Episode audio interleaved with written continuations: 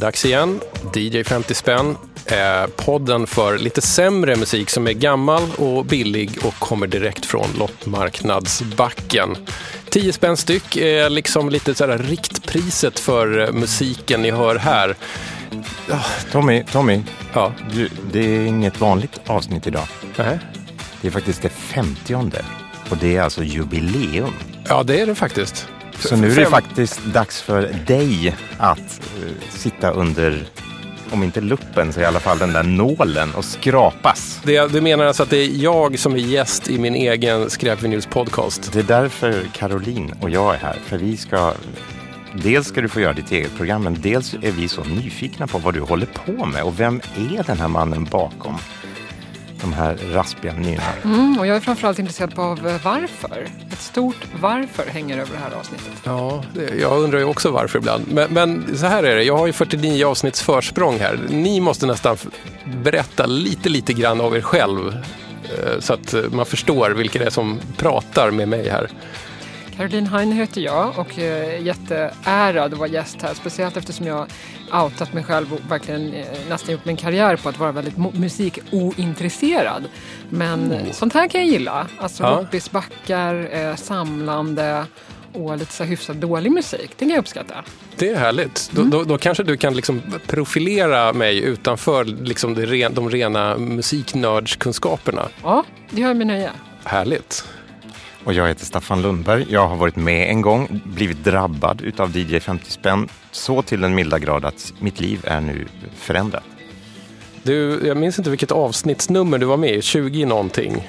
Där fick vi då höra storyn om att du hade digitaliserat all din musik så du skulle slippa skivor resten av livet. Och framförallt allt det där dammet som sätter sig överallt. Men, men nu är du fast i, i reabackarnas träsk igen. Ja, det är hopplöst, men härligt. Men hörni, take it away.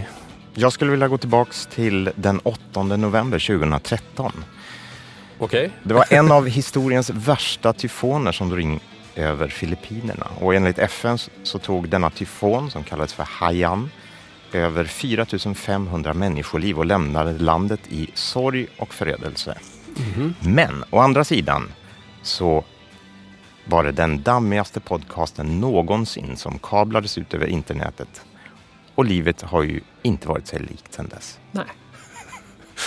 Ja, du pratar alltså om första avsnittet. Första avsnittet med Ika Johannesson och jag har som av en händelse Åh, kolla!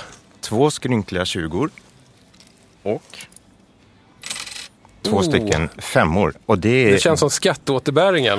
det är direktåterbäring för det är de som du gav till henne då. ah, okej. Som hon har sparat och via eh, för synens makt gett till oss. Så att, eh, där har du din budget. Jag hoppas att du har hållit den. Det har jag faktiskt gjort. Jag fick fightas lite för den.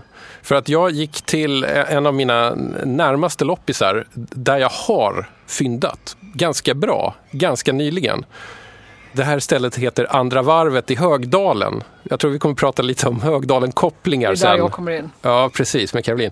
Eh, Det här är då en loppis med ett kaotiskt skivrum med väldigt, väldigt mycket skivor. Har man tålamod kan man hitta guldkorn. Jag trodde jag skulle göra det den här gången, men det gjorde jag inte. Och sen så kommer man till kassan och då märker man att de har diversifierad prissättning. Vissa skivor kostar 10, vissa kostar 15 och vissa kostar 20 och det finns ingen logik i vad det är. Så att jag, fick, jag fick stå och bråka lite för att till slut få köpa mina fem skivor för 50 spänn.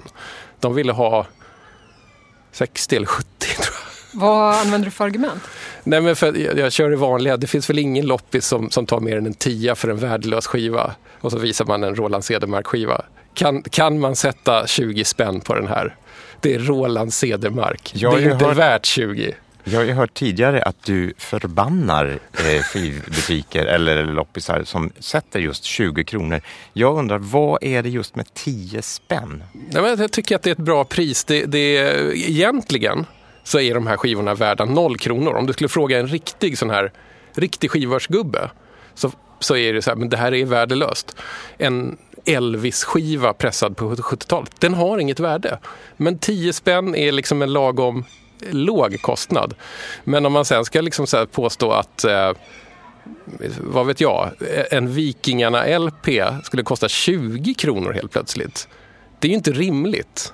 Jag tänker mig att man använder någon slags eh, Big Mac-index här fast då blir det mer hamburgarindex eller liksom cheeseburgerindex med Ja. väldigt snabba kolhydrater och eh, de kostar ju en tia. Ja. Och som är så någonting som man har i fickan som skramlar och att det här skulle kunna vara liksom lite skivmotsvarigheten till det. Jag tycker ju att antingen kostar en, en skiva, om den är inte värd så mycket, 10 spänn. Och sen så får de börja kosta när de börjar bli liksom lite grann av rariteter, riktiga samlarobjekt. Att det, är något sånt här, att det faktiskt finns ett monetärt värde i det. Det finns, ett, det finns en efterfrågan där ute i världen. Då kan det väl kosta några hundralappar om det är någon sån här obskyr Kinks-skiva pressad i Sverige med någon låt som inte finns på den internationella editionen. Fine. Men att sitta och hålla på med små prisintervall där för liksom slaskmusiken. Det, är ju, alltså det, det borde ju vara åtalbart. Jag tror ordet är småsint. Ja. Jag tror vi ska fortsätta att grilla eh, Tommy Jönsson, Mr DJ 50 spänn, eller som jag skulle vilja kalla dig för, eh, The Gentleman of Music. För det är faktiskt inte bara James Last som kan ha den titeln. Har man gjort 49 stycken avsnitt, man har också utlovat en Pe- Pelle Karlsson special och en Alf Robertsson special Mm. som kommer. Det har vi fått löfte om tidigare. Och eh, vi har faktiskt fått en julspecial under alla dessa avsnitt Det är sant. då tycker jag faktiskt att man kan bli, få epitetet The Gentleman of Music. Även om man helst dammsuger till gabber techno. Fan vad du har kartlagt mig här. Du, du har förändrat mitt liv, så eh, kom inte här. Och... Men vi börjar detta jubileumsavsnitt med Random Access Vinyl. Jag, jag kan inte säga så mycket innan här egentligen. Jag, jag, kommer, vara, jag kommer vara hård sen kanske.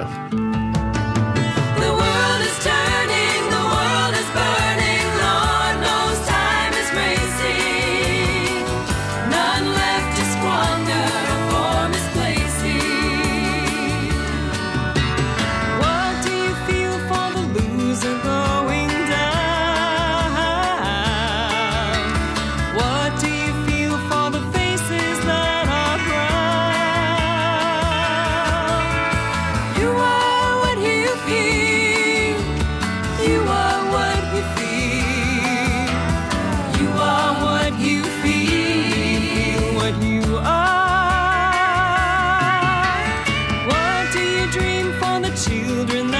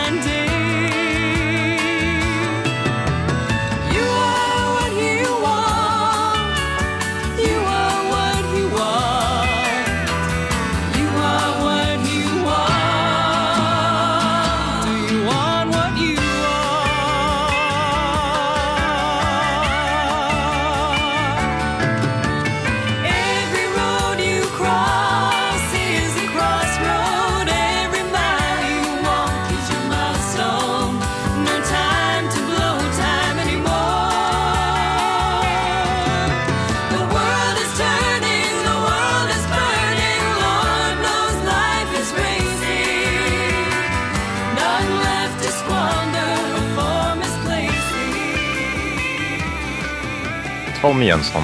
Vad var det här? Det här var Laurie Lieberman med eh, en låt som heter The World is Turning. Och det här är från då, jag har läst på lite grann för jag har ingen aning om riktigt vem det här är, eh, från albumet A Piece of Time.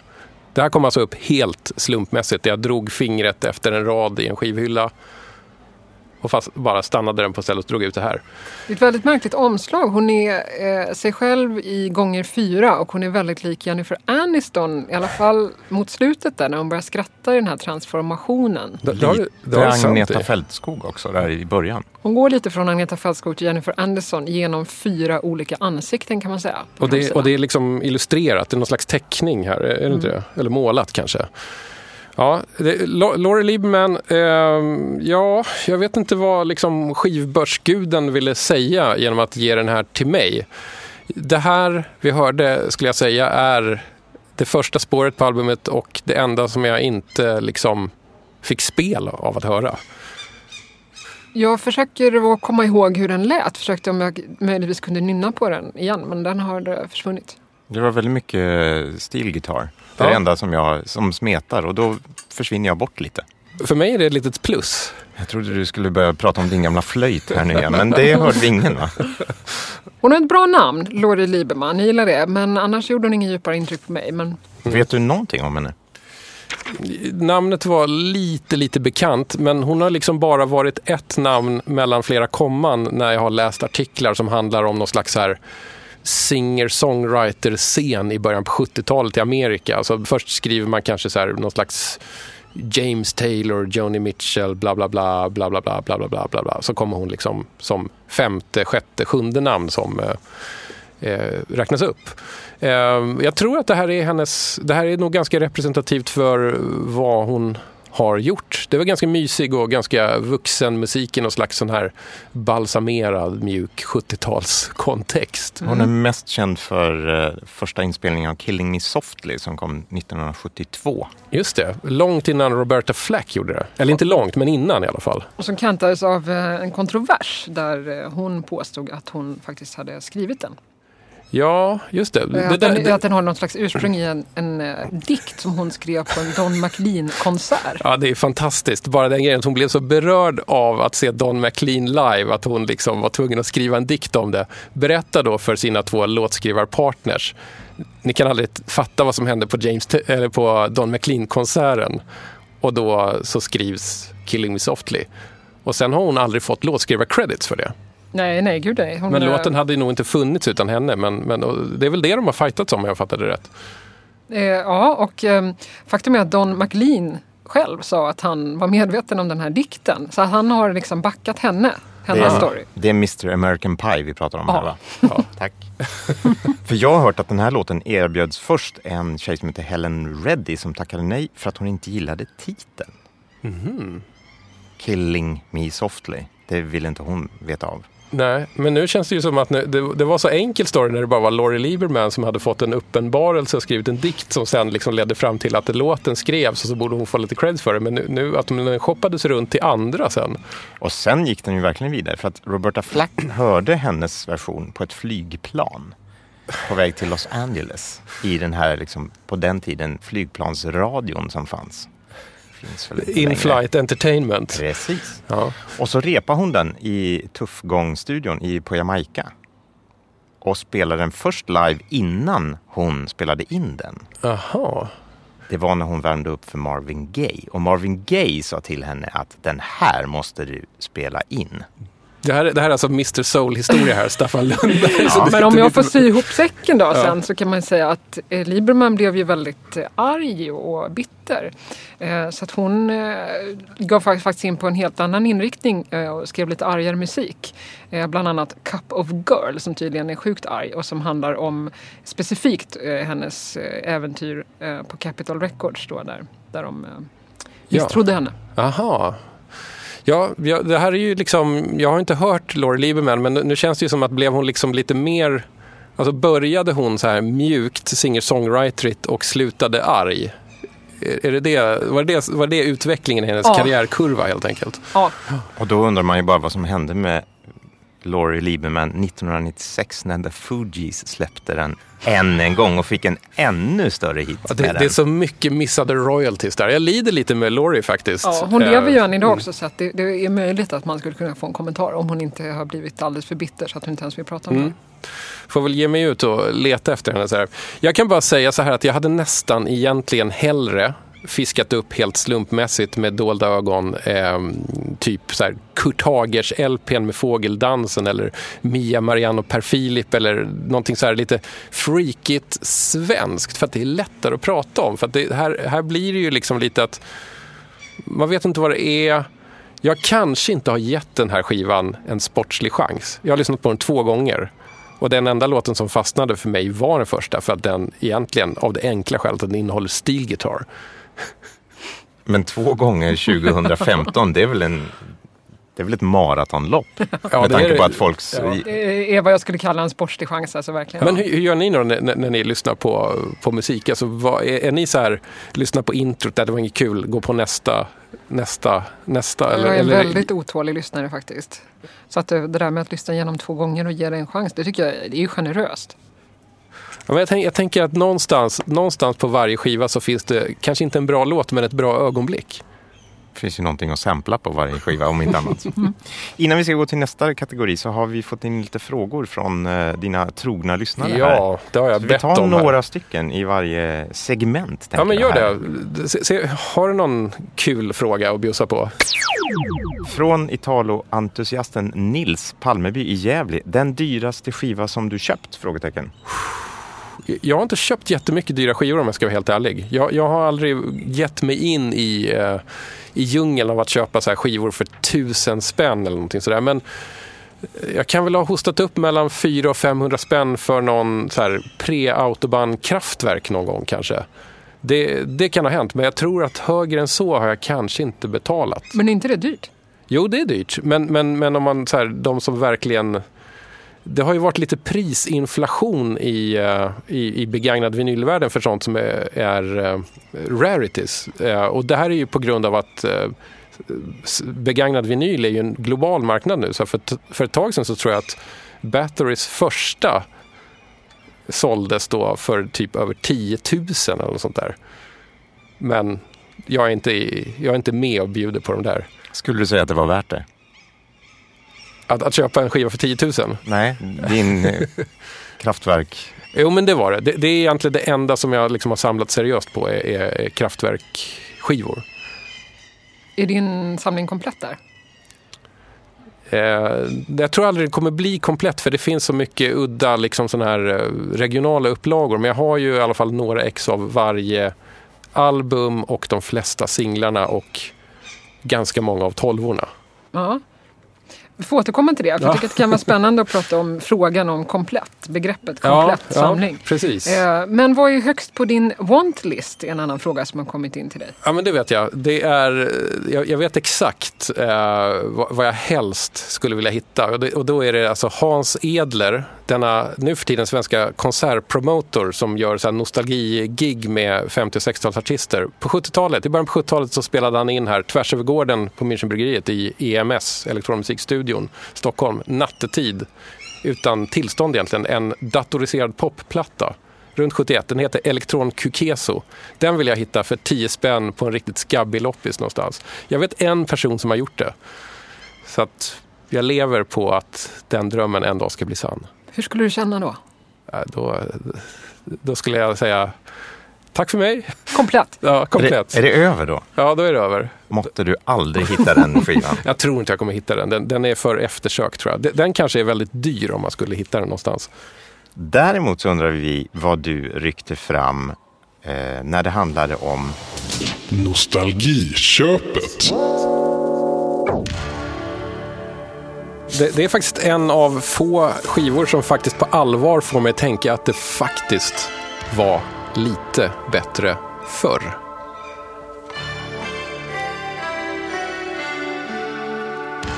I'm sitting by the fire drinking wine. Staring at your portrait all the time. I try to fade away. I can hear your voice fly past my bedroom door. I can hear the rustling of the skirt you wore. I whisper nevermore. Before you came, the objects weren't for me. You First there might be names and meanings I could see. Ah, they're all undressed again. But I walk through the pouring rain. I walk the hills alone again. They nevermore,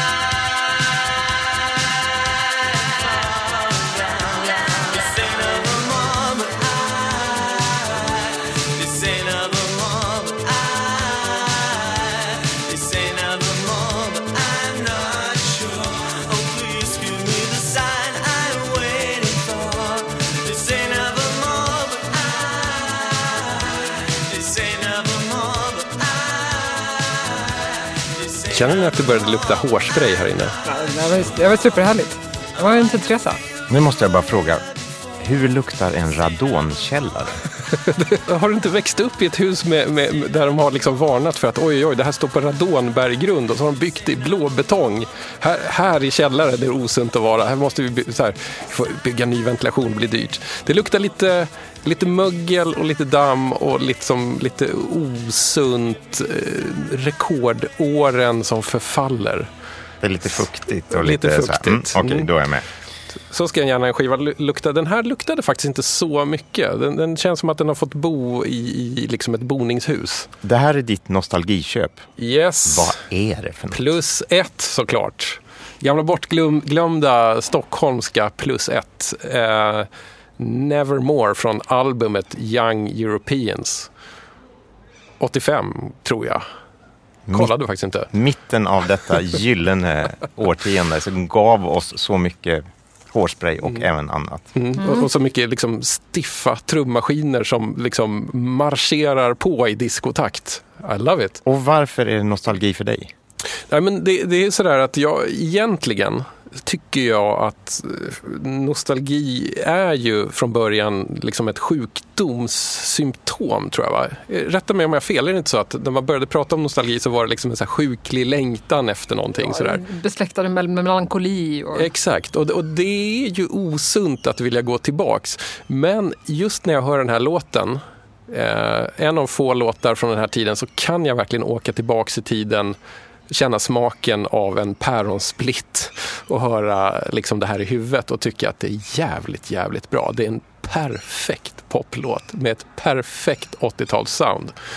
Det roliga var att när jag skulle välja den här så stod jag faktiskt och tvekade mellan den här och en annan skiva från ungefär eh, samtidigt, nämligen ZZ Tops Afterburner. Det är alltså ZZ Tops lite konstiga liksom elektroinspirerade platta från 86 där det är i princip bara eh, sequencers och trummaskiner och syntar och så lite Claes Yngström-gitarr ovanpå. Den känner jag också lite så på. Men skillnaden där, som gjorde att jag valde plus ett, är att jag tycker fortfarande att Afterburner är eh, bra idag eh, och liksom låter på något sätt fortfarande aktuell. Medan den här faktiskt låter utdaterad men härlig. Förstår ni hur- jag får det att gå ihop? Hur gammal är du här 1985? Vilken klass går du i då? Den går väl i eh, femman kanske, femman, sexan. Är det skoldisco för dig? Eller är det blandband? Eller är det... Bättre än så faktiskt. Nu, bra att du frågar. För att jag, jag, jag tror att jag, jag kan ha hört den här i en bilradio på väg till någonting som kallas för lägerskolan när hela skolklassen ska få sova i tält någonstans. Och eftersom det här är Stockholmsområdet så åkte vi inte så långt. Vi åkte till Vidja naturreservat som ligger då mellan eh, Farsta och Huddinge kan man säga. Oj! Väldigt nära ett, Sveriges första kommersiella kraft, kärnkraftverk i Ågesta. Radonkopplingen här. Ehm, Då tror jag att jag hörde den här. Det kan ha varit första gången. Och kanske Kaj Kindvall avannonsera eller påannonsera. Kan ha varit så. Mycket väl. Jag minns att det i alla fall är ett sånt radiominne i alla fall. Den har en fantastisk, eh, ett fantastiskt skivomslag också. Mm. Eh, Och framförallt baksidan där det är ett hopplock av alla spännande saker som händer på deras konserter kan man tänka. Vilket också ger en bra tidsresa. Det är män i kråsskjorta. Det är folk som stage-divar. Det är rökmaskiner. Ehm, Och det är glitter. Och mycket hårspray. Och mycket, mycket hårspray. Ja, men det är en, en tid när män hade stort hår. Och inte skämdes för kråsskjortor vill jag påpeka. Nej, ja, men det är bra. Det jag gillar med plus ett också är ju dels att den här skivan är producerad av ingen mindre än Harpo. Alltså Moviestar Harpo. Svenska Harpo. Absolut. Han, det, är, det är hans magi bakom spakarna som har skapat det här. Det här önskar man ju nästan att du hade sagt innan man lyssnade på låten. Då hade jag lyssnat lite efter Harpos... S- Slog du Spår. dövörat till när du fick höra den här? Alltså, Se på den här med helt andra ögon nu. de hade några fler, typ en eller två till hits. Young Europeans och någon mer. Sen ganska snabbt sprack det här bandet och två av dem då, Tott, eller Thott, jag vet inte hur det ska uttalas, sångaren och lå- låtskrivaren. Jag menar Göran Gorgman. Så kanske han heter. Och Magnus Wahl. De eh, packade sin ränsel och gick vidare till ett annat band som man kan, ibland kan hitta i skivbörsar som heter Walk on Water, ett kristet band. Mainstream pop. Bara- Rätt välproducerat men inte så spännande. En reflektion där bara. Det är alltså ett kristet band som heter Gå på vatten. Japp. Ja, då uppfattar jag det rätt. Men sen gillar jag också så här, alltså de, de maxar ju någon slags 80-talsromantik. Jag vet inte om ni lyssnade på, på den här lite så här eh, dova, ödesdigra inledningen, introt på låten. Han sitter ensam vid öppna spisen och dricker vin. Och så är det så här eh, pianoackord med lång rumsklang. Jag gillar den bilden väldigt mycket. Tänker sig att där sitter Toth, vem det nu än är, och dricker vin och tänker på livet. Och sen så efter ett tag så smattrar det igång. Han ser ganska ung ut. Ja, jag vet inte riktigt vem av dem som är Thought, men alltså någon på, de, de ser vi unga ut helt enkelt. Att de då satt och var nostalgiska och spelade piano då, får man ju tänka på hur de mår idag. Ja, De måste ju kanske se tillbaka på den här tiden med kråsskjortorna och längta efter det här. Ja, ja jag, jag hoppas ju på att de hade sitt livs sommar med världens bästa folkparksturné och du vet, ja, De var ju åtminstone den första svenska Tracks-ettan. Oj, Ja, med just den här låten. Alphaville var ju först, den första första Tracks-ettan, men den första svenska var faktiskt plus ett. se där. kudos! Ja. Nu kastar jag in en eh, fråga till dig här. Ja, men gör det. Anders Fransén undrar, vet du vilka sorts blommor som växer på Frösön? Förstår du Vänta, den här vänta. frågan vill jag bara fråga Vänta. först. För du sitter med två skivnördar. Nej, jag har ingen aning om det här är en koppling till... Jag trodde att det var... Alltså, Jag sitter också och funderar, så här, vad, vad är baktankarna med den här frågan? Jag tänker den här skivan som jag har sett nu när jag har börjat gå på eh, loppisar och, och det är alltså Willem Pettersson Bergers Frösöblomster. Ja, men vilka jävla blomster är det då? Ja, det är ju väldigt ospecificerat. Ska vi lämna ämnet och gå över till Herregud. kategorin. Chansningen. Nu tycker jag det blir väldigt intressant. För du har alltså varit med om 49 stycken chansningar. Eller ja, om nu alla hade hållit sig till formatet. Det finns ju vissa som har fullständigt struntat i de här formidabla reglerna som är utsatta. Vilka tänker du på då? Jag vill inte nämna några namn, men det var ju, har ju varit några avsnitt där ni har på något vis bara kastat upp allting i luften och sett vart det har hamnat. Det, det, ja, det är helt sant. Och det, det är väldigt impopulärt bland kärnlyssnarna kan jag säga att rucka på formatet. Det, det, då- det är typ, då får jag respons. Negativ respons. Ska vi köra chansningen? Alltså, jag vet inte riktigt vilken, vilken låt vi ska köra här. Det är en chansning.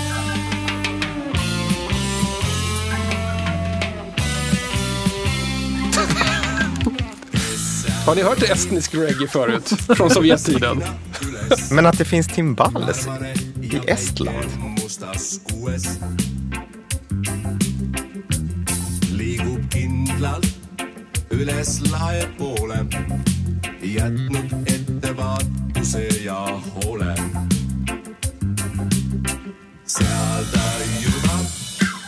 niidi otsas kiigub, alla kukub, minu poole liigub. äkki on ta kadunud ei tea kuhu. vaatan selja taha igaks juhuks. ämblikud on väga head loomad. Neid hoidma peab,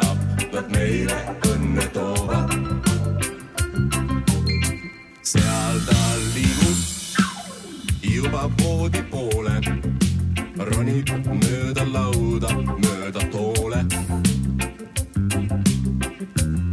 meelitab nii tugevaid kui nõrku, putukaid ja kärbseid oma võrku. ämblikud on väga head loomad. Neid hoidma peab, nad meile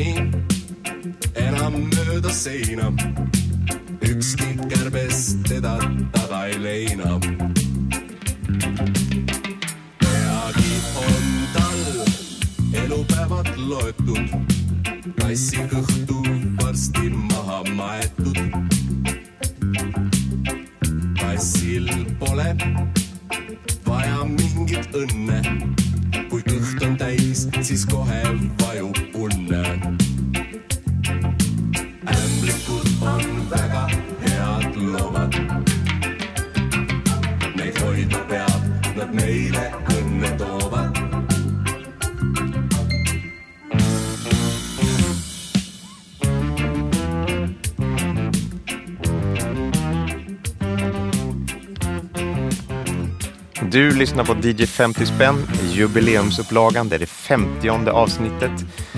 Tommy Jönsson, Mr DJ 50 spänn, är det som har valt skivorna. Och när du chansar så väljer du estnisk reggae. Ja, fantastiskt. På, på, på ett album som heter Rock Hotel med Ensemble Rock Hotel. 1986, givetvis efter Sovjettiden utgivet på det statliga monopolskivbolaget Melodia. Jag har en- har en soft spot för Melodia. Alltså, vilket härligt skivbolag. Tänk att det bara fanns ett skivbolag. Man- Ingen kan snobba sig med, ja, det är ju på eh, jättecoola Indieplattor Records. Har du inte hört talas om det? Det fanns bara ett. Allt är ju bra med den här skivan, alltså med det här omslaget som eh, är svårbeskrivligt. Men man tittar på det och man tror att man ser någonting. Jag ser en lustig hund till exempel.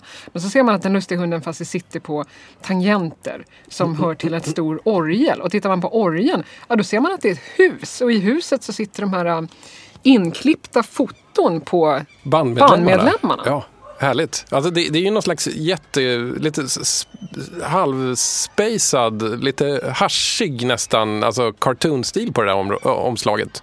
Eller kanske liksom barnboksstil. Man ser liksom ett rockhotell, eller hur? Det gör man verkligen. Och på baksidan så är det en foto då på de sex medlemmarna. Varav en spexar. Vilket får mig att tänka lite att han är gruppens Paul McCartney. Ja, det, det är en bra, en väldigt bra, vad heter det, teori. Det, det intressanta är med att det står inga namn på vilk, vem som är vem i bandet. Man, det är bara sex foton som att man ska veta vilka de här sex personerna är. Det står ingen byline, det står ingen namn. Är du nöjd med din chansning undrar jag? Då ställer jag en motfråga. Har du någonsin hört estnisk reggae förut? Aldrig! Nej, men då så. Jag visste inte ens att det fanns timbales. Nej, så Estland. jag gillar också att jag nu har hört någonting från eh, skivbolaget Melodia. Jag var lite besviken när jag hade gått och köpt mina skivor. Alltså, det, det, var inga, det var inga riktiga fullträffar någonstans. Det var ingenting som var så här, fan vad det här är bra. Men det här tycker jag är ändå en chansning på det sättet att jag tycker att det är en intressant skiva. Jag tycker att den kanske säger ganska mycket om sin tid och sin plats. Eh, att det fanns då ett rockband som då testade lite reggae 1986 i det Sovjetstyrda Estland. Eh, det är inte jättebra som reggae. Men vad fan, det, de måste väl också få testa. Och ärligt talat, hur mycket bra reggae gjordes det i Sverige 1986? Det lät också så här. Sen lite creds till Melodia då som sa att nej men kör på, vi testar. Ja. Det lilla jag vet här om eh, Rockhotell, eller Ensemble Rockhotell som de heter, är att en av medlemmarna, Ivo Linna, är rätt, eh, alltså en rätt så här, viktig, rätt stor person i Ryssland, eller i Estland menar jag. I alla fall på den här tiden. Han har, han har faktiskt varit med i Eurovision ett par gånger sen och är fortfarande eh, liksom aktiv. Men på 70 80-talet så var han liksom den stora rock och popmusikern, om jag fattade rätt. Innan Rockhotell så hade han ett band som hette, håll i er nu, Apelsin. Som var lite bättre än Rockhotell. Och det har du koll på? Jag är lite svag för, för att köpa gamla liksom, öststatsskivor. Eh, för att det mesta är riktig dynga. Men det finns saker som är bra och lite mer originella än, eh, än eh, vad som gjordes i västerlandet. Det, det, det finns en, jag, jag vet faktiskt inte vad den heter, men det finns en av de tidiga alla Pugatjova-skivorna. som om man ser den så ska man köpa den. För där finns det då en jazz, storbands, disco, psychedelic låt om schamaner som är hur lång som helst och är helt grym. Som, som alla måste höra innan de dör. Den är ju fantastisk och det är också utgivet på Melodia. Och det som också fick mig att tänka att jag plockar upp den här och nu, nu alltså, döm mig för nördiga kunskaper men en av låtarna är skriven tillsammans med Litauens största under Sovjettiden rockabillystjärna Pete Anderson.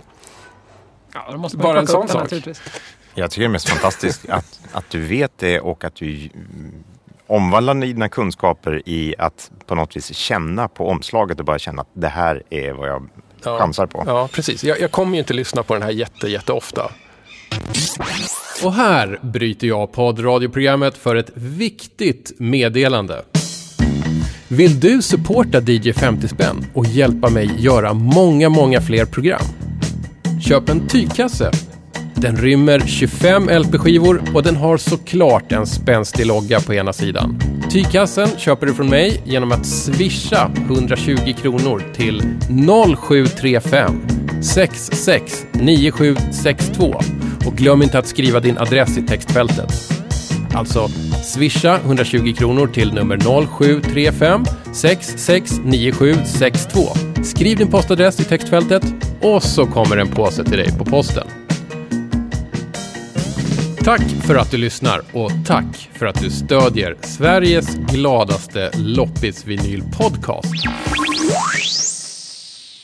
Innan vi går in på nästa kategori, för vi har ju så mycket kvar där, Ja, så jag vet. skulle jag vilja eh, låna ett inslag ifrån podcasten Dela en flaska med eh, Alf Tumble. Ja, det där pratar bra. man vin. Han är DJn DJ. som blev sommelier. Finns det en bättre bild av vår tid än det? Jag tycker du ska ta hit Alf Tumble. Och Jag ska göra det, men bara för att då ska jag, ska, jag- ska jag uttala hans namn på ett annat sätt. Så säger jag Alf Tumble. jag tror faktiskt att, han, att det var P3 som döpte om honom. Men det Ja. får ni som sagt reda ut i ett senare. Men han har ett segment där med lite snabbfrågor. Mhm. Jag har lånat eh, själva idén och sen omvandlat till Mm. DJ 50 spänn. Yes, Tommy Jönsson, är du beredd? jag är beredd. Du får inte tänka speciellt länge utan det är första du kommer upp. För Det Yes. är antingen eller här. Mm. Okej. 7 tum eller 12? 12. Hall eller Oates? Oats. Varför? Jag var tvungen att säga någonting snabbt. Ärligt talat, jag kan faktiskt inte, jag vet inte vem som är Hall eller vem som är Oats, även om du har försökt förklara det för mig en gång. Myrorna eller Stadsmissionen? Stadsmissionen. Team Stefan Borsch eller team Christer Sjögren? Oh, den är svår, men jag säger, jag säger team Christer Sjögren. Det får du motivera gärna. Det är faktiskt att Christer Sjögren har en sån djup röst. Han kan ändå ge sig in och försöka göra Elvis. Det skulle inte Stefan Borsch kunna göra. Och då är det liksom poäng för att försöka till eh, Christer Sjögren. Italodisco eller kärnkraftsschlager? Nej, men det måste ju vara Italodisco. Varför? För, för att det är en genre som bygger på jättedålig engelska. Finns det något bättre? Bra musik eller Mr Music? Ja, bra musik. Även om det hade varit roligt att säga Mr Music. Men Mr Music var inte det att det var liksom, alltså att det var, att det var imitationer av bra musik. Det är i och för sig alltså, kon, konstmässigt mer intressant, men, men det- jag kan minnas av Mr Music-kassetterna var att det lät ju inget vidare. Jag min- jag minns en Mr Music-kassett där det var så här, åh det är den här låten, Owner of a Lonely Heart, Yes-låten. Och så lyssnade man på den så var det liksom spelat av liksom klantar. Det var inget vidare. Och det lät liksom fel. Det var inte, den här, det, var inte det här soundet. Annat var det med bra musik Ja. som var bra Nej, men nu fattar jag. Du, ja, du, ja, nu. Lurigt där. Jag fattar inte att du menade alltså bra böckers skivklubb som var som Allt- var bra musik inom citattecken. Allt det här är hämtat från de 49 tidigare. Ja.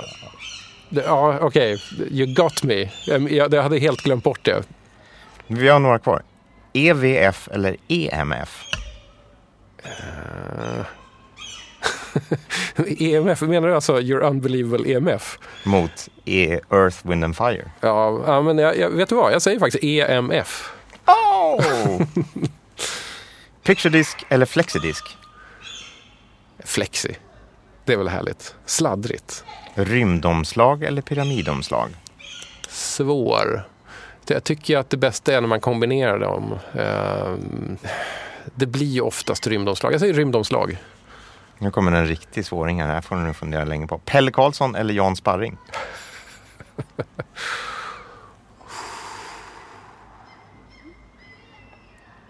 Jag måste alltså välja en. Ja. Nej, men jag väljer Pelle Karlsson. Det är, en, det är ändå en popartist medan Jan Sparring är en gubbe. Liksom. Och gammal boxare. Och gammalboxare. Ja, det, är- det är sant. Tysklandspress eller USA-press? USA-press. Varför? Bättre omslag. Bättre ljud. Det är det säkert också. Och här kommer sista frågan. Lill Lindfors eller Grace Jones? Grace. Lill Lindfors är väl, eh, har väl något slags embargo i det här? B- b- både Lill Lindfors och, och Grace Jones är under embargo tillsammans med Billy Idol. De, de har kommit upp tre gånger i programmet och då får det vara stopp där. Inga fler skivor med dem i så fall. Och det kom till under, under tiden. Det var inte definierat från, från början. Nej. Har jag fått höra utav eh, puritanerna. Ja, men det, det är helt sant faktiskt. För det, det, ett, ett tag började det nästan bli löjligt med liksom att, så här, att ja, hittade du någon fynd då? Ja, en Grace Jones-skiva. De är jättebra. Jag, jag älskar Grace Jones. Men till slut så blir det lite svårt att, så här, fjärde gången tror jag att det börjar bli lite svårt att prata om hur cool Grace Jones är och hur långt före sin tid skivorna som hon gav ut var. Och hur naken hon var tillsammans med sin bror. på Just det det, Där. i Veckorevyn. Ja. Så då lämnar vi det här och går till kategorin Skivbörsklassikern. Snabb asso- association när du ser det här. Lite så här glans, glans läppglans, hårglans och liksom glansiga kläder. Staffan? Vem är vem? De, växer, de har ju vuxit ihop. De har nästan samma frisyr också.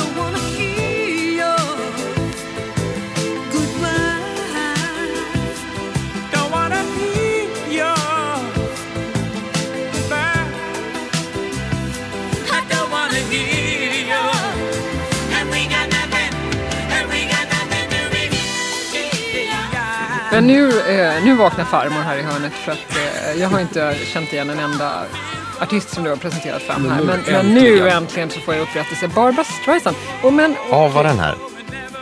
och det var Barbara Streisand tillsammans med Barry Gibb. Men varför valde du inte Woman in Love Vet du från vad? samma album? Ja, jag får sån jävla ångest av den låten. Jag hatar den låten intensivt. Trots alltså. att det låter som stilgitarr, fast det inte är det. Men nästan. Ja, nej, men det är någonting, det är någonting liksom... eh, Jag vet inte. Jag, jag, jag tror att jag alltid har tyckt illa om den låten. Jag mår lite illa av den. Det, och, och, och, jag, ärligt talat så mår jag lite illa av den här skivan. Men jag valde den för att det är en sån jävla loppis klassiker. Det här, det här är en 10 kronors skiva om det finns en 10 kronors skiva. Den finns överallt. Det, är liksom, det här är albumet där Barbara och Barry står och kramar om varandra i vita glansiga kläder mot en vit bakgrund och står guilty. Ja, den har ju till och med jag sett naturligtvis. Eh, och Barbara Streisand som för övrigt har gett ut över 60 album. Kan Kolla. du tänka på den saken? Mm. Det, det är någon som går till jobbet. Ja, jobbet. Hon gör ju filmer också, så jag, hur hinner hon med? Nej, men alltså jag, jag valde den här låten, titelspåret Guilty, för att jag, jag tyckte att det här ändå var mest i samklang med någonting jag kan tycka om nu. Jag har börjat intressera mig för liksom så kallad slick musik. Musik som låter lite amerikansk västkust med liksom väldigt duktiga musiker och har ett liksom avslappnat men tight sväng även om det går långsamt som den här låten. Och lyxig produktion och sånt där. Och den här var ändå liksom lite fluffig på ett härligt sätt med, medan Woman in Love är liksom lite mer bombastisk. Den är liksom lite mer, ja jag vet inte.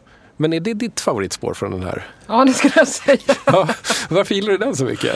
Eh, nej, men den har något sånt här fint... eh, den har eh, en känsla som gör att man vill svänga lite, så här, svaja lite fram och tillbaka. Jag tycker det är ganska nice. Det är därför man lyssnar på Bee Gees till exempel. Vilket Ja, händer. ja men de, de, man kan svaja lite Man till kan dem. svaja Mm. väldigt mycket och det är ju typisk Woman in Love, är en typisk svaj, svajig låt.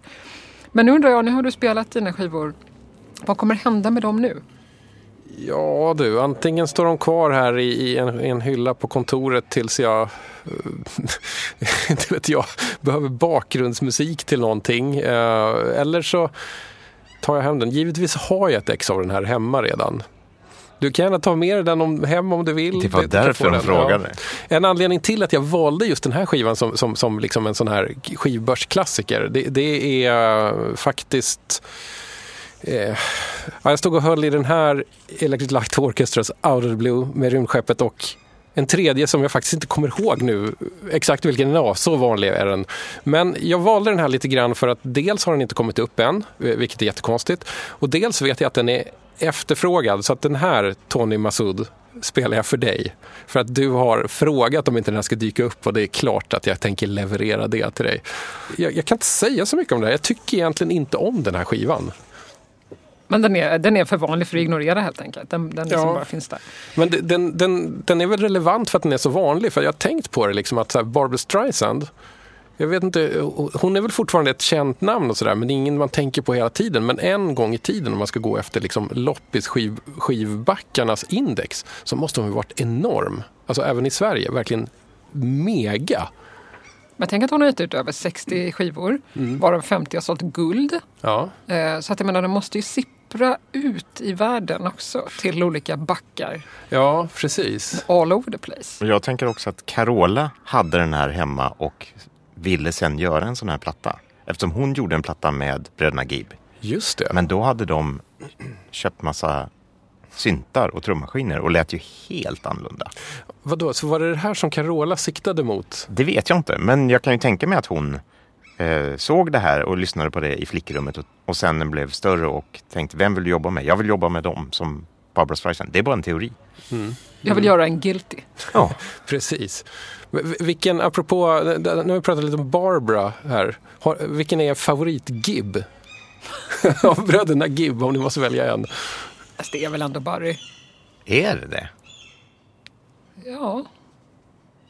Men han den där andra, jag har väldigt svårt för att skilja dem åt för alla låter nästan likadana. Men Barry är väl den som liksom syns mest. Det är han som är Ja. ihop här med Ja, henne. som har en skitkonstig blick på den här skivan som inte är bra. Är det lite psykopatvarning på Väldigt Barry? mycket psykopat. Han visar tänderna på ett olustigt sätt. Min favorit är nog Andy Gibb. Eh, den- den- Det är en lilla som ser lite tanig och pojkaktig ut. Men där finns det en, en skiva som han har gjort som, som, är, som ofta vanlig på, på loppisar som jag tycker ändå är liksom att han har en egen lite disco-grej som är annorlunda från bröderna Gibb. Sådär. Shadow Dancing tror jag. Den gillar jag väldigt mycket. Det, det, är, lite, det är fortfarande Gibb, men lite annorlunda. Jag tycker att han, han var ute efter någonting som de andra inte riktigt var. Kan man inte få nog av den här så finns det faktiskt en demo-bootleg av den här som Barry, hans versioner, som han förmodligen var tvungen att presentera för, för Barbara. Eh, Den fanns bara eh, illegalt först men släpptes på iTunes 2006. Så där, Oj. det är bara in och lyssna. Och är det något bättre? Säkert. Men ehm, jag vill eh, utforska lite din eh, samling. Ja, Eh, du sa varsågod. att eh, du, det verkar inte vara så väldigt eh, emotionellt eh, bunden till de här fynden du har gjort här. Du sa att Nej, du skulle lämna de här. Om det inte känns som att det är någonting väldigt speciellt så, så, så är jag inte jättefäst vid dem. Men generellt har jag svårt att slänga saker.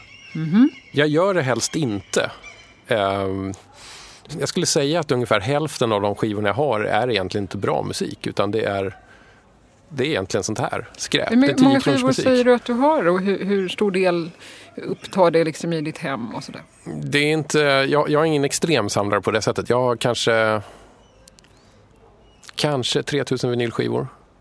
Och det är inte extremt. Nej, det är inte extremt. Över 10 000 är extremt. Jag har typ 20. Ja. 5 000, då, då börjar det bli osunt. 3 000... Det, Vem har satt de här konstiga gränserna? Eh, Nej, men så här, man, man kan säga så här att om det, inte, om, om det kräver ett eget rum, då har man problem.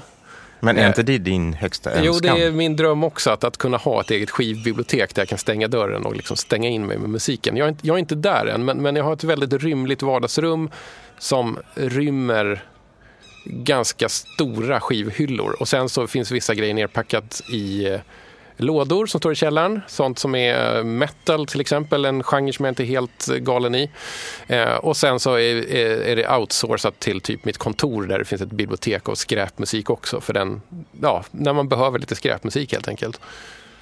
Profiler Caroline Heiner, vad, eh, Mm. vad ställer du för eh, diagnos här? Ja, alltså det är ju verkligen bordering on eh, hoarding som ju faktiskt är en diagnos. Och där det är det på riktigt alltså? Mm, där främsta kännetecknet är att man har en känslomässig koppling till sina objekt och har svårt att göra sig av med dem. Mhm. Men det finns ju också bara så här vanlig compulsive samlande som jag kan tänka mig lite, det är en gränsfall liksom. Och eh, där är man ju ändå ganska positiv. Det handlar väldigt mycket om att man vill ehm, eh, man vill hålla kvar vid något minne, hålla kvar vid någon, en, en tid som betydde mycket för en eller hålla kvar vid barndom eller någonting sånt där. Kan det finnas något sånt här? I? Ja, det kan, det kan finnas natur. det. Jag kanske har en liten egen teori där. Det är att, att skivspelaren kom in ganska sent i mitt hem när jag var liten. Då var jag kanske 11 ungefär innan vi skaffade en skivspelare. Så innan det så var det liksom kassettradio, spela in från radio. Men någonstans när jag är 11 så, så dyker möjligheten upp att kanske köpa en skiva om man, om man har pengar. Och redan då tror jag att jag kände att jag hade missat ganska mycket som, som jag hade kunnat haft på skiva om vi hade haft skivspelare ända sedan jag var liksom nyfödd. Och det är det kan, du det kan finnas att jag försöker kompensera det här nu. Ja, precis. Och, och vad skulle kunna vara, när skulle man kunna känna mättnad? Gud, vilken jobbig fråga. Jag kan bara säga, nu svettas Tommy Jönsson. Han vrider på sig. DJ 50 spänn. ja, men jag, jag leker med tanken med att, att göra mig av med ganska mycket värdelös musik. Samtidigt, väldigt mycket värdelös musik är intressant eftersom man kan sitta och prata om det här. Jag, jag, jag vill kunna någon gång så här, plocka fram Ensemble Rock Hotel och säga någonting om Ivo Linna som var liksom rockgud under Sovjeteran och även så här, var först med, med estnisk reggae. Jag, skulle liksom, jag vill inte stänga den dörren. Nej, och det finns ingen anledning. Du har fått nytta av de här kunskaperna idag. Eh, jag har några frågor till här och jag tycker att de... kör på. Eh, till exempel så har Jonas Paro frågat Vilken skiva ångrar du mest av allt att du inte köpte på en loppis? Oj, det är ju en väldigt, väldigt bra fråga. Ehm, vet ni vad? Vi är inte i Tylösand. Ni hör måsar och ni hör musik här. Ska jag stänga studiofönstret lite? Ja, vill du göra det? Medan måsar skrattar sig hesa, om vi nu ska fortsätta. Och där var måsarna ett minne blott.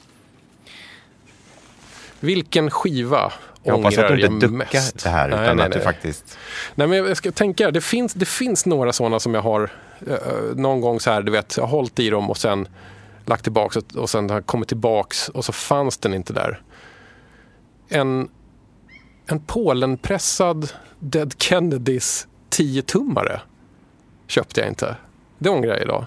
Vad fick dig att inte köpa den? Jag vet inte. Det var, det var, jag kanske tänkte att jag har... Fan, eller det var kanske inte Polenpressad, men det, det, var någon, det var någon slags öststatsconnection på den. Det kändes väldigt sådär udda att den skulle ha kommit ut så här 87, 88. Um, Dead Kennedys var det i alla fall. Men jag köpte inte den. Och sen ångrade jag mig, fan det är ändå Dead Kennedys. Och vilken typ är du i skivbutiken eller på loppisen? Står du och, går det fort eller är du, står du och håller i saker och funderar? Mm, jag samlar på mig en bruttohög som jag sen gärna står och väljer länge mellan. Det, det, är lite så att jag tar allt som verkar intressant så, så att det blir tungt att bära, lägger upp dem någonstans på en annan skivlåda, går igenom och funderar, liksom, är det här någonting att ha? Hur mycket styrs det av, av möjligheten att, att hitta ett fynd? Eh, drömmen finns ju alltid, men om man ska se realistiskt på det, för jag, jag går ganska sällan till så här nostalgipalatset där de, jag vet att de har skitbra skivor som jag kommer bli sugen på att köpa, fast de kostar mycket. Så jag går helst till loppisar.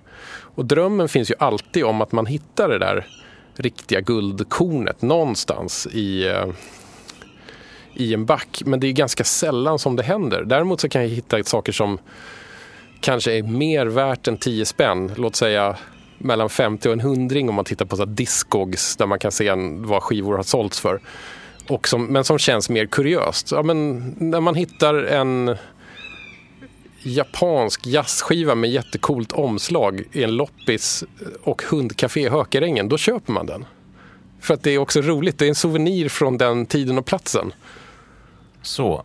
Gud vad det här låter. Jag, jag, är helt, jag har ju problem uppenbarligen. När jag berättar om det här så hör jag ju liksom hur, hur idiotiskt det här är. Lisa Ulves har en fråga och hon låter så här. Har du någon gång hamnat i slagsmål över en skiva? Bra fråga där från Lisa Ulves som var gäst i förra avsnittet, avsnitt 49. Ehm, svaret är nej. Jag har aldrig, aldrig hamnat i slagsmål över en skiva. You're a lover, not a fighter, som Michael Jackson skulle ha sagt. Ja, kanske. Men jag, jag, är inte, jag, är inte väl, jag har inte väldigt nära till att ta till nävarna faktiskt. Men däremot så kör jag ju ofta liksom någon slags eh, sur stil när någon kommer. Alltså det värsta som finns är att man står och gräver i en loppisback och på backen bredvid så har jag lagt dem som jag hittat som jag tänker är min bruttohög som jag ska leta igenom sen och se vilka som är bra. Och så kommer det någon jävla gubbjävel och börjar titta på dem där. Och då, då vänder jag liksom långsamt ögonen på den och stirrar lite för länge med psykoblicken tills gubbjäveln flyttar på sig. Så att den förstår att det kan smälla till. Men det har aldrig smällt till. En. Hur föddes egentligen idén till DJ 50 spänn? Oh, gud, vilken jobbig fråga. Det är en lång, lång, lång, lång, lång, lång process. Så här, jag, jag, jag vet inte hur den föddes. Det, det var väl som vanligt att man, får, att man står och kissar och då kommer idéerna. Och helt plötsligt så var det så här, tänk om man skulle liksom göra ett musikprogram där all musik är liksom ganska dålig. För nästan all nästan alla musikradioprogram och nästan alla musikprogram någonsin handlar om att man tar fram, man väljer ut musik och så säger man att det här är världens bästa musik. Det här är skitbra musik. Vad skulle hända om man vänder på det och säger så här, det här är inte så bra musik, men vi kan liksom lyssna på den ändå. Uh, och, och ibland när jag liksom försöker förklara vad det här är så tycker ju folk att det är fullkomligt idiotiskt eller att de blir provocerade eller förstår liksom inte grejen och ber mig berätta en gång till. Men eh, jag, jag, jag vet inte hur idén kom till, men jag, jag testade faktiskt eh, det är kanske två år sedan att spela in ett första pilotavsnitt där formatet var 10 skivor för 100 kronor. Och det blev väldigt långt. Det, alltså jag orkade inte klippa hela det programmet sen när jag skulle klippa ner det. Det, det, det tog för lång tid. Eh, sen har det liksom eh, fortsatt på något sätt sådär. Och sen har jag faktiskt någon gång också tänkt att, jag tänker att det, här, det här kan ju bli någonting. Det här är ett intervjuformat som är intressant och sådär. Men det måste ju till eh, gäster som har någon form av liksom skruvlös. Som, som, som tycker att det är intressant med onödiga saker och onödiga kunskaper. Det är väl liksom eh, längtan efter trivia. Det, och det finns säkert en målgrupp för det. Men, men eh, jag, jag tänkte så här att ingen annan kommer göra, göra ett program som är så här, så då, då gör jag det. Så får jag vara unik om en sak i hela mitt liv. Och eh, du kan få nytta av de kunskaperna i en sista fråga som är skickad av eh, inom Patrik Stanelius. Oh, vet du vad? Vet du, Patrik Stanelius ska, ska vi ge nästan en honör. Eh, han var praktikant på Musikguiden i P3 på Sveriges Radio. Eh, och jag eh, producerade själv då Tony Irvings talkshow i P4. Och så noterade vi att det har kommit en jättestor Lasse Stefans-box med alla deras skivor. 36 skivor tror jag det var, allt som allt. Och då tänkte vi, där, tänk om vi kan göra en Iron Man Challenge av det här. Kan vi hitta en människa som säger ja, jag lyssnar på alla 36 Lasse Stefans skivor i ett svep. Och det var bara en person som eh, tog den här utmaningen och det var Patrik Stanelius. Han lyssnade på alla Lasse Stefans skivor i ett svep. Det är en sån jävla prestation. Tyvärr blev det ganska tråkigt i radion när vi skulle prata om det här för Tony Irving var inte så intresserad. men, men det är i alla fall så att kontextualisera Patrik Stanelius här att det, det är en musikjournalist som är beredd att gå till extrema till extremer för att liksom slutföra sitt uppdrag. Den här- Vad är hans fråga? Den här hjälten har en fråga till dig. Hur ser din skräpvinyls supergrupp ut och vad heter den? Alltså, uppgiften är att sätta ihop ett eh, slags Myrornas Traveling Wilburys om man så vill och döpa dem. Alltså Patrik går ju från... Eh, Klarhet är klarhet. Verkligen. Vilken fråga! Alltså vadå? Alltså loppisvinylskivornas Traveling Wilburys. Du har förstått det rätt. Ja, alltså och, och, och vad ska det bandet heta? Det ska ju heta Supergruppernas supergrupp heter alltså... The Dust Brothers ska de ju heta såklart. James Last skriver arrangemangen. James Last, den tyska loppis-skivmusikguden. Herb Alpert spelar trumpet. Klaus Wunderlich, klaviaturinstrument såklart. Hammond, kanske en liten sexig minimog också med trägavlar. Vem ska vi ha på saxofon? Ska vi ta Ingvar Nordström? Vi gör det va? Ja, Det måste ju vara något svenskt. ja. Mm, dragspel då? Eh, Roland. Cedermark, kanske? Finns bara en. Eh, lead guitar, Janne Schaffer såklart. Jag vet att det är väldigt, väldigt gubbigt här, men ehm, Marie Bergman, 12-strängad gitarr. Hon är ganska vanlig ändå. Får inte så mycket cred som jag önskar i DJ 50 spänn. Björn Jison Lind, chefsinstrumentet tvärflöjt. Jag visste att det skulle komma. På trummor, Phil Collins. Eh, Och varför då? Nej, för att han, han är vanlig i 10 kronors världen och säger man inte att han egentligen är världens bästa trummis? Ja, därom Tvistar de tvistar med det. Vem, vem skulle du sätta då, Staffan? Har, finns det någon bra 10 kronors trummis? Ja, han som vi hörde här alldeles nyss här. eh, Han som spelade på eh, Barbara Streisand-plattan, Steve Gadd. Steve Gadd. är ju fantastisk. Men det finns många, många. Oj, vad många fler. Joggy Horton, död. Ja. Väldigt bra. Nej, men, nej, jag, jag, jag, ska, vi- ska vi inte ha Phil Collins bara för att det är Phil Ja, Collins? det är du som bestämmer. Ja. Vi måste ju ha en producent. Jeff Lynne, Electric Light Orchestra. Jag trodde han skulle vara omslagsmakare. Ja. Sen vill jag dela på sångsysslorna här. Språkmässigt uppdelad då. Så vi kör ju då Grace Jones engelska låtar, Lill Lindfors svenska låtar. Här kom de. Eh, jag vet inte riktigt vad Billy Idol ska göra. Han kan vara en sån här bez som bara Ja, Posar och dansar. posar, Ja, dansar och allmän stämningshöjare. Lyfter på läppen. Sen, sen kommer jag inte på fler, men det här är ändå ett ganska, ganska bra band tycker jag. Det är ett sjukt bra Saknar band. ni någon? Saknar massvis, men eh, jag tror inte vi ska grotta ner oss vidare. Utan vi ska faktiskt gå till den sista kategorin. Och då handlar det om... Fyndet. Oj! Har du Oj, hittat, du. Har- har du hittat den? Det är andra gången jag hittar den. Är det sant? För 10 spänn.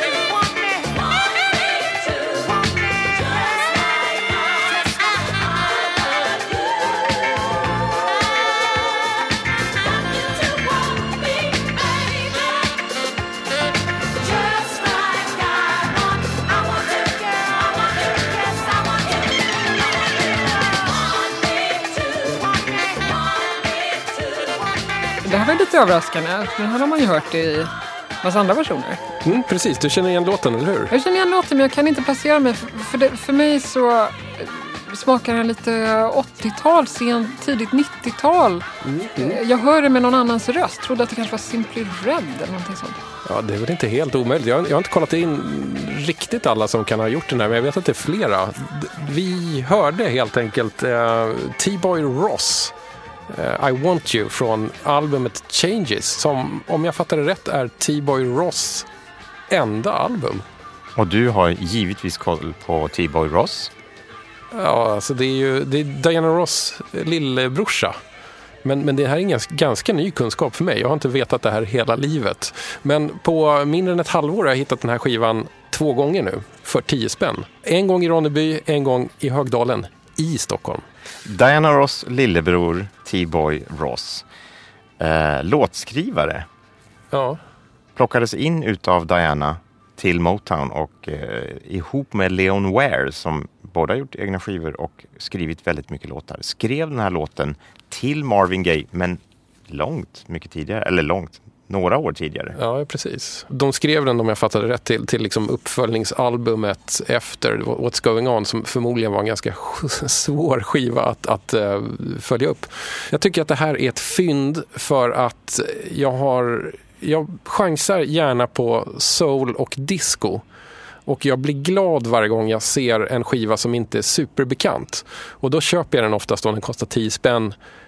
Eh, oavsett om den egentligen är bra eller dålig bara för att det, det, är, liksom, det är roligt att ha T-Boy Ross, det är roligt att ha Major Harris eller liksom alltså den, den typen av, av skivor. Så här. Och den här är inte en så här fullträff rakt igenom, men den är ganska bra. Och speciellt när den rör sig i det här liksom lite, i brist på bättre ord, det här lite sexiga soundet. Silky soul. Ja, exakt. Det är, det är lite stånkande, det, det är liksom lite, det är lite köttigt. Det gillar jag. Amatörfrågan är ju så här. Om du inte har sett, om du inte visste vem T-Boy Ross var, hur vet du att den är disco soul? Man ser det på omslaget på något sätt. Alltså det, det är ju, han, han är... Jag ska beskriva omslaget. Det är blått och gult kakel i bakgrunden. Och framför det är det då en ja, men rätt snygg, lite skäggig kille med en så här lite Jerry Curl-aktig frissa. Han är blöt liksom. Han är Han sjukt njuter. svettig. Ja. Och varför då? Och sen ser man ju också att den är utgiven av Motown. Det är 79, så vi är liksom i, i en sån här... Eh, disco har precis varit jättestort men håller på att tryckas tillbaks av någon slags disco-saxrörelse. Och då blev diskomusiken discomusiken märkligt nog bättre av det. Och sen är det ju fortfarande riktiga musiker som spelar. Det är inte hej vi har köpt en sampler och den gör jobbet. Nej, nej precis. Här, här, är, här är ju en fullskalig produktion med jättemånga musiker. Han har ju förmodligen ringt in varenda gammal kollega han kunde hitta i sin Rolodex. Och så har de gjort en skiva som blev T-Boy Ross egna, ä- enda soloplatta. Och en jätteflopp. Men du känner till eh, historien med eh, T-Boy Ross också? Eh, Jag, jag har ju... För du vore ju inte DJ 55. Nej, precis. Jag, jag, för, första gången jag hittade den här skivan och tyckte att den var eh, ett härligt fynd för 10 spänn så läste jag lite och då var det så här, oj, det här är ju, det här är ju Diana Ross lillebrorsa som hon genom svågerpolitik fick in som låtskrivare i, i Motown-fabriken. Ja, oj, det var hans enda skiva. Oj, han gör alltså en låt här som han egentligen skrev för Marvin Gaye. Den gör han själv här. För att han kanske tyckte att han skulle göra den bättre själv. Fast svågerpolitik, om man ligger bakom en låt som är I want you, Ja. så är det väl inte bara Nej, det det. är sant. Men han kanske inte hade fått chansen annars. Vi kanske kan kalla det en godartad nepotism. Och sen är det ju tyvärr lite mystiskt sen med T-Boy Ross att han gör ingen mer skiva. Det verkar nästan som att han efter ett tag lämnar musiken. I alla fall storbolagsmusiken. Och 1996 så, så hittar då en polispatrull eh, T-Boy Ross och hans fru bundna och döda och i tidiga stadier av förruttnelse i sitt hem. Nej. Eh, och det är lite oklart egentligen vad som har hänt men man misstänker att det fanns knark med i bilden. Så att det var en väldigt, väldigt tragisk död, alltså ett väldigt tragiskt slut på den här historien. Och så känns det inte som om familjen Ross var ett sånt härligt gäng. Nej. För det var ingen i familjen som hade ens märkt att de varit borta i flera dagar. Ingen hade rapporterat det här. Så att Och Diana Ross eh, kom inte på begravningen men hon hade skrivit ett brev som tydligen läses upp som var väldigt anklagande mot de val som T-Boy Ross hade gjort i sitt liv. Eh, så att det, det, ja, det, det är väldigt, väldigt... Alltså jag, jag, blir, jag blir lite deppig av hela den grejen. Och så kan vi inte sluta det här programmet. Då vill jag bara tillfoga att Diana Ross har nu precis kommit ut på Twitter. Jaha, Nu kan man följa henne på Twitter och hon gör det i stort sett bara för att promota sin son Evan Ross som Jaha. har en ny singel ute. Så att Ross-imperiet lever vidare. Även om det inte är Diana så har det gått vidare.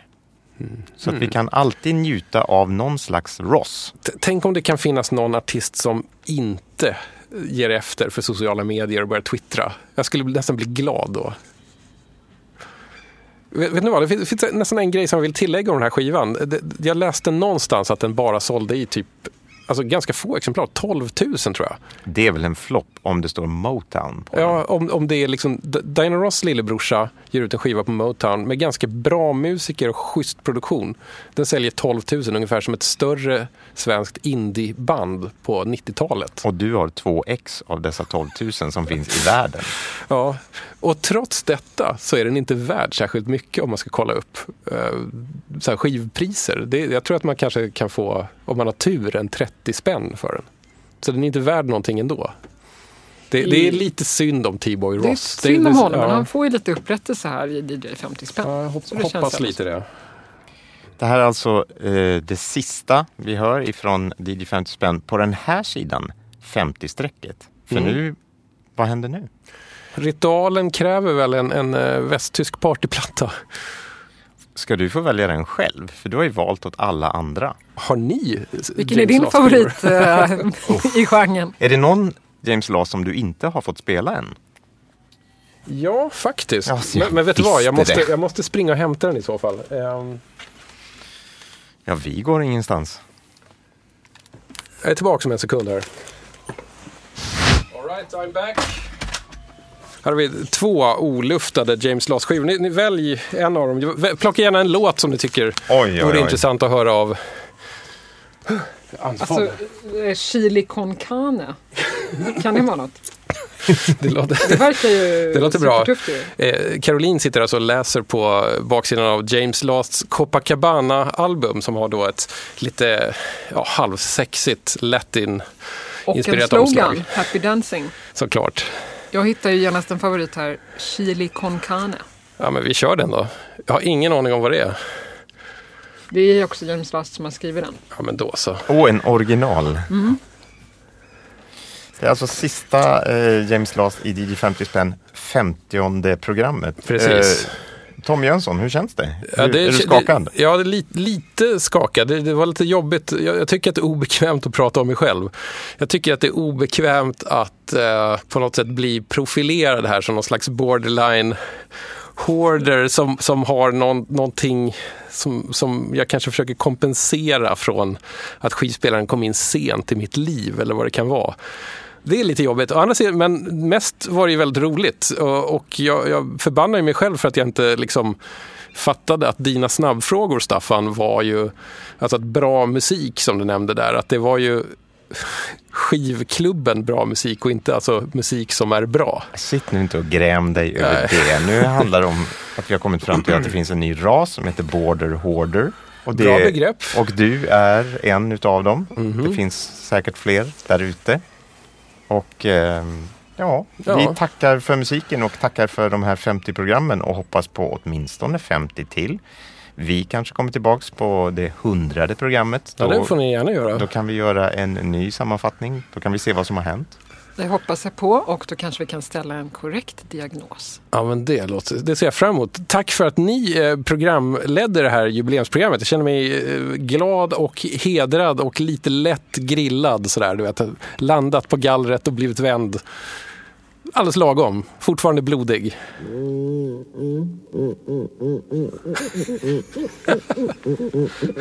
Nu förstår jag varför det här är din favorit. Bara från ingenstans. Det är han som har skrivit det.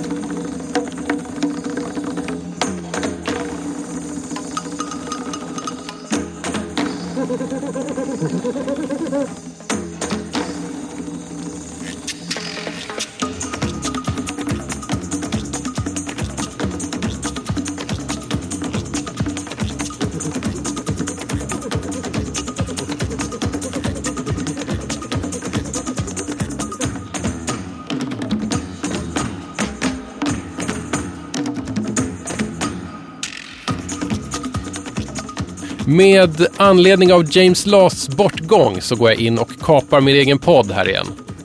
Hans Last, mer känd som The Gentleman of Music, Captain James, eller ja, James Last. Han har sedan starten varit DJ 50 Spänns husgud. Vi kommer aldrig glömma dig James. Hur skulle vi kunna göra det när du blickar på oss från varenda billig skivback i hela norra Europa? Håll partysoundet vid liv i himlen och nu kan Non-Stop Dancing pågå in i evigheten. Som en sista salut, här är Peter Gabriels Games Without Frontiers, tolkad av James Last och hans band från albumet Hansimania.